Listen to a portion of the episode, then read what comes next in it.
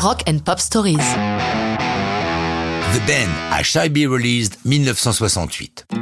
Coluche vous aurait recommandé d'écouter cette chanson autour d'un feu de camp, de préférence en compagnie d'Hugo Frey et de John Baez, qui fut d'ailleurs l'une des innombrables interprètes de cette ultra classique écrite par notre prix Nobel à nous, le grand Bob Dylan. L'inspiration de I Be Released lui vient dans une période difficile. Il a très mal vécu que ses fans des premiers jours se soient dressés contre son évolution rock'n'roll en ayant mis de l'électricité dans son folk. Ses gardiens du temple ont été jusqu'à le huer, à le qualifier de traître, à un véritable obscurantisme. Comme si ça ne suffisait pas, il s'est gravement blessé dans un accident de moto.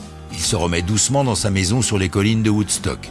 Pas loin, son groupe, les Canadiens de The Hawks, devenus The Band, se sont installés dans une maison rose qui va donner son titre à leur premier album, Music from Big Pink.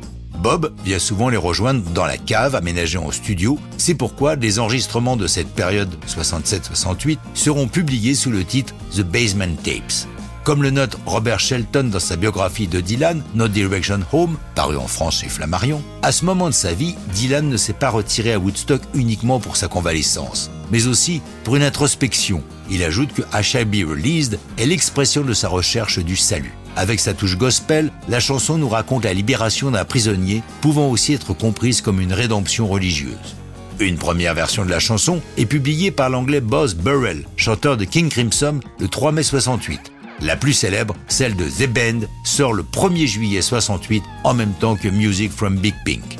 C'est Richard Manuel, le pianiste, qui tient la voix lead, les chœurs étant assurés par le bassiste Rick Danko et le batteur Levon Helm tandis que Garth Hudson joue sur un bijou, un orgue Low Ray, et que Robbie Robertson est à la guitare.